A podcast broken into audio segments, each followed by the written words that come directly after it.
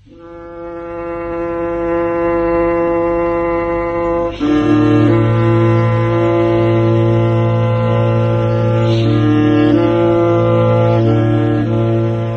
از تاریخ.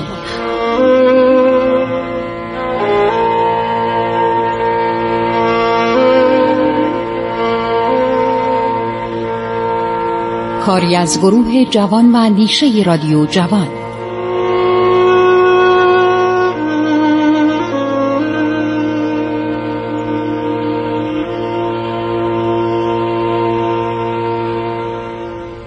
بسم الله الرحمن الرحیم. به نام خداوند جان و خرد.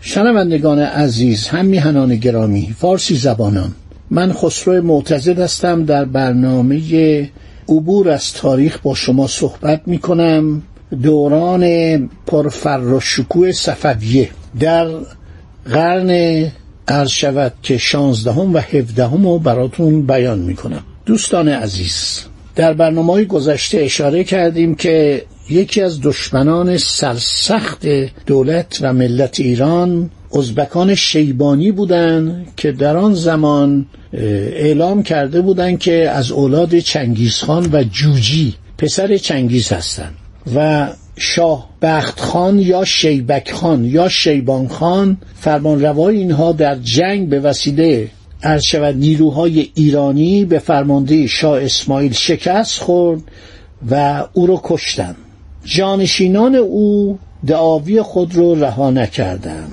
که یکی از اینها عبیدالله خان ازبک بود که در سال 932 بر خراسان دست یافته بود. عمرای شاه تحماس به خردسال که به جلوگیری او رفته بودند در فیروسکوه هرات در سال 933 دچار هزیمت شدند شکست خوردند. شاه در سال 934 خود به طرف خراسان حرکت کرد. ببینید تا چندین سال پیش شما اگر وارد شهر مشهد می شدید در محلات مختلف یک دربند هایی بود. دربند یعنی چی؟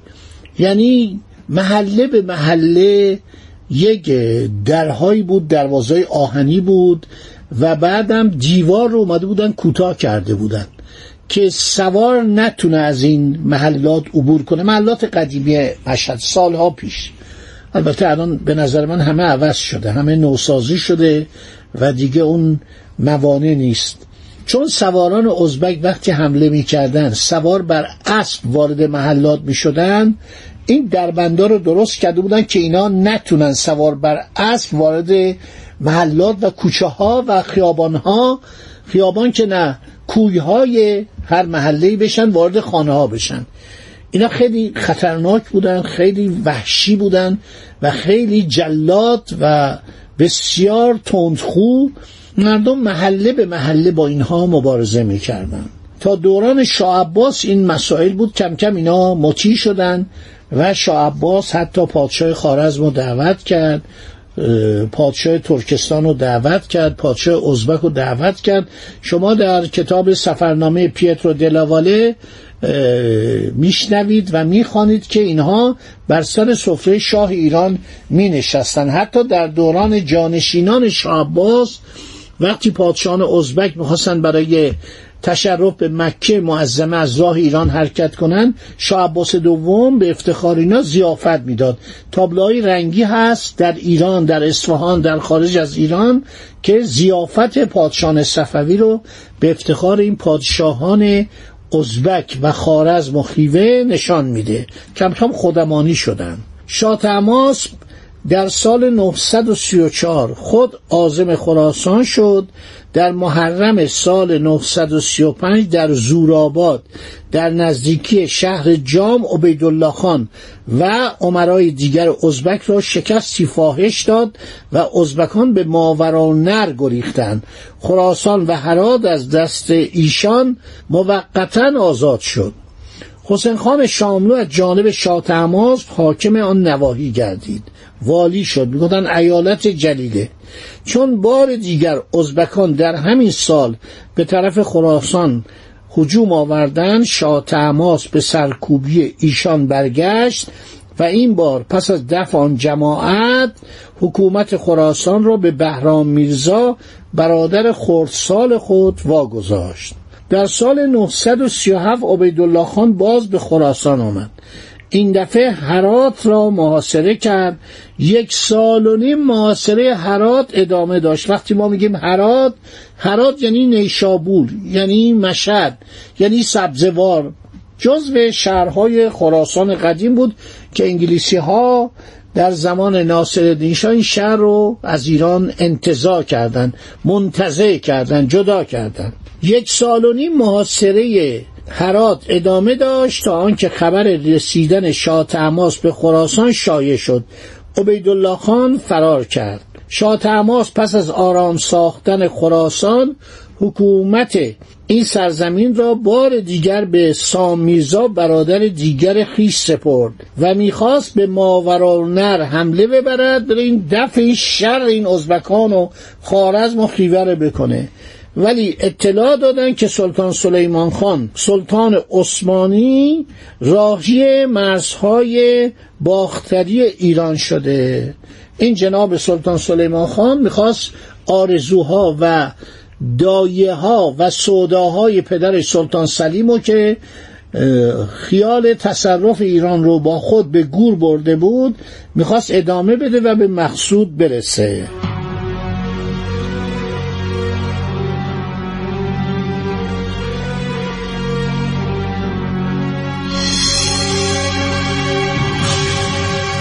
سلیمان خان در سال 926 پس از مرگ پدرش سلطان سلیم اول به سلطنت عثمانی رسید. طرف اروپا خیلی فتوحات کرد. ارز کردم کشورهای اروپایی به صورت متفرقه بودن دوکنشین بودن آرشیدوک داشتن بارون داشتن. مثلا عرض کردم که همین کشور یوکوسلاوی که الان شده سربستان و پنج تا کشور دیگه مثل مونتنگرو اسلوونیا مثل مقدونیه مثل کرواسی مثل هرزگوین اینها همه تیکه تیکه بودن. و گرفتن اینا چندان سخت نبود. برای که این سلطان سلیمان تا نزدیک وین هم رفت که پایتخت دولت اتریش بود. و بعدم اینا بالکان گرفته بودن. تمام سواحل عرض شود که شرقی مدیترانه مال دولت عثمانی بود. یه دولت فوقلادهی بود. بسیار پهناور و اینها از حدود سال 1500 به بعد دیگه اروپا تقریبا اروپای شرقی زیر نگین انگشتری اینا بود. ولی در ایران هیچ کاری نتونستن بکنن. ببینید سیاست و درایت دولت ایران دولت صفوی چقدر بود که وقتی دید با دو دشمن داره دست و پنجه نرم می‌کنه سراغ پرتغالیا نرفت. با پرتغالیا از در دوستی در اومد. آفونسو دلبوکرک یک سردار و دریا سالار ادمیرال بود که تمام جنوب ایران رو گرفته بود. نه تنها جنوب ایران رو گرفته بود بلکه سواحل عربستان رو هم گرفته بود. تمام اون قسمت های جنوبی خلیج فارس در قسمت های غربی میگن. چون در غرب از نظر کره زمین چون زمین کروی شکله باید گفت اون غرب. ولی ما عادت کردیم رو نقشه مسطح میگیم جنوب خلیج فارس. تمام اینها در اختیار پرتغالیا بود. خیلی هم آدمای ستمگری بودن. توپخانه هم داشتن. با توپخانه می‌زدن شهرها رو ویران می‌کردن. مثلا شهری بوده به نام قلهات اونجا رو زدن. بعد اومدن قطیف رو زدن. تمام شهرهای جنوب و عمان مسقط اینا رو عمل می‌زدن. و عده زیادی رو دماغ میبریدن بینی میبریدن گوش میبریدن پا قطع می‌کردن. این پرتغالیا خیلی ستمگر و خشن بودن. شما اگر تاریخ دنیا رو بخونید در آمریکای جنوبی خب این آزتوکا بودن مایاها بودن هر شود که اقوام بسیار قدیمی در اونجا بودن. خب حالات خاصی داشتن. میشه گفت دیبه وحشی بودن اونجا. برای اینکه انسان رو قربانی می‌کردن. و اینها که رفتن اونجا با ضربات توپ با توپ به جان مردم اونجا افتادن. مایه ها رو زدن اینیکا ها رو زدن و ازوتوک ها رو زدن. چقدر پول بردن. این افسران عرض شود که پرتغالی و اسپانیایی پرتغالیا برزیل سایر نواحی به وسیله اسپانیولی ها قارت شدن. تمام طلاها منتقل شدن به اسپانیا. بعد که انگلیسیا و هلندیان با اینا به رقابت پرداختن حمله می‌کردن توی ناوگان خودشون در اقیانوس اطلس در جاهای دوردست با اینا می جنگیدن می کشتن طلاهای اسپانیا رو می گرفتن اسپانیا اصلا مرکز طلا بود. بعدم ادویه همین آلفونسو دالبوکگ از طرف پادشاه پرتغال اومد که ادویه ببره. برای اینکه فلفل خیلی عالی بود. همینطور که الان ما می‌بینیم عرض شود که همه جا هست ادویه زرچوبه یا کاری که بهش کاری هم میگن. بعد گل ختمی عرض شود که تمام این چیزهایی که ما تو غذاهامون می‌زنیم اینا در اروپا قیمت طلا داشت. این کشتی ها می من خاطرات این دالبوکر که میخوندم یاد داشتاشو خیلی برام جالب بود. مثلا میگه ما اینجا که رفتیم فلفل پیدا کردیم. حالا برای قسمت های دیگه که علا حضرت درخواست کردن باید بریم بالاتر. یکی باید بریم جلوتر تا اون سایر ادویه رو پیدا کنیم. مرکز ادویه هم جزایر ملوک بود. یعنی قسمت نزدیک اندونزی و جاوا و سوماترا و همینطور سرزمین هندوستان. بعدم مواد خام. هر چی نمی‌خواستن برای کارگاه های نساجی خودشون مخصوصا انگلیسی ها در هندوستان به دست میومد تمام پادشان اروپایی آرزوی گرفتن هندوستان رو داشتن. این بود که دولت ایران با دولت پرتغال وارد مذاکرات دوستانه میشه. هدایایی میفرسته آفونسو دالبوکک برای شاه اسماعیل. اول رابطشون خیلی تیره بوده. یعنی وقتی شاه اسماعیل میفرسته به جزیره هرمز و درخواست مالیات سالانه می‌کنه. چون اینا مالیات می‌دادن به دربار ایران. حالا چه در دوره تیموری چه قبل از اون چه در دربار اتابکان فارس. وقتی مالیات می‌خواد دولت ایران آقای آفونسو دالبوکگ ادمیرال آفونسو دالبوکگ یک گلوله توپ میفرسته میگه این مالیات. ما اینجا رو به زور گرفتیم. اینجا ملک اعلی حضرت پادشاه عرض شود پرتغال شما اگه جرأت داری بیا از ما مالیات بگیر.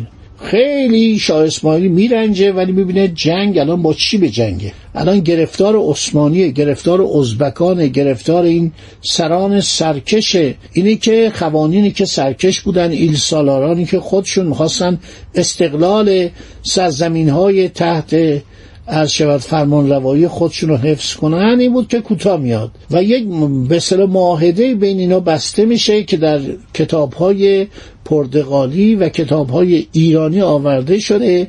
ما از 1350 به بعد تقریبا متون اینا رو به دست آوردیم. اولین کسی که در این راه زحمت کشید مرحوم نصرالله فلسفی بود.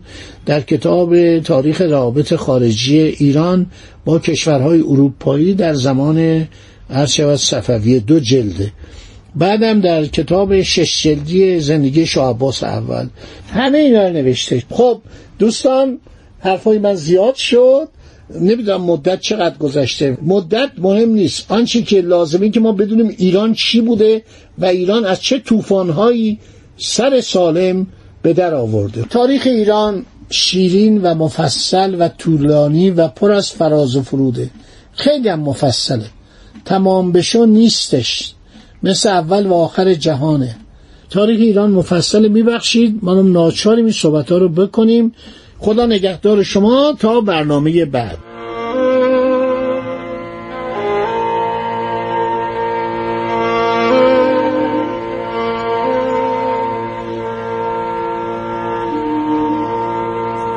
عبور از تاریخ.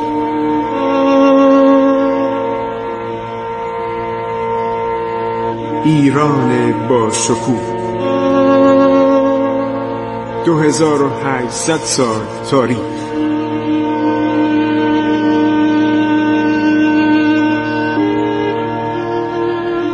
سرگذشت ایران ما به روایت خسرو معتزد.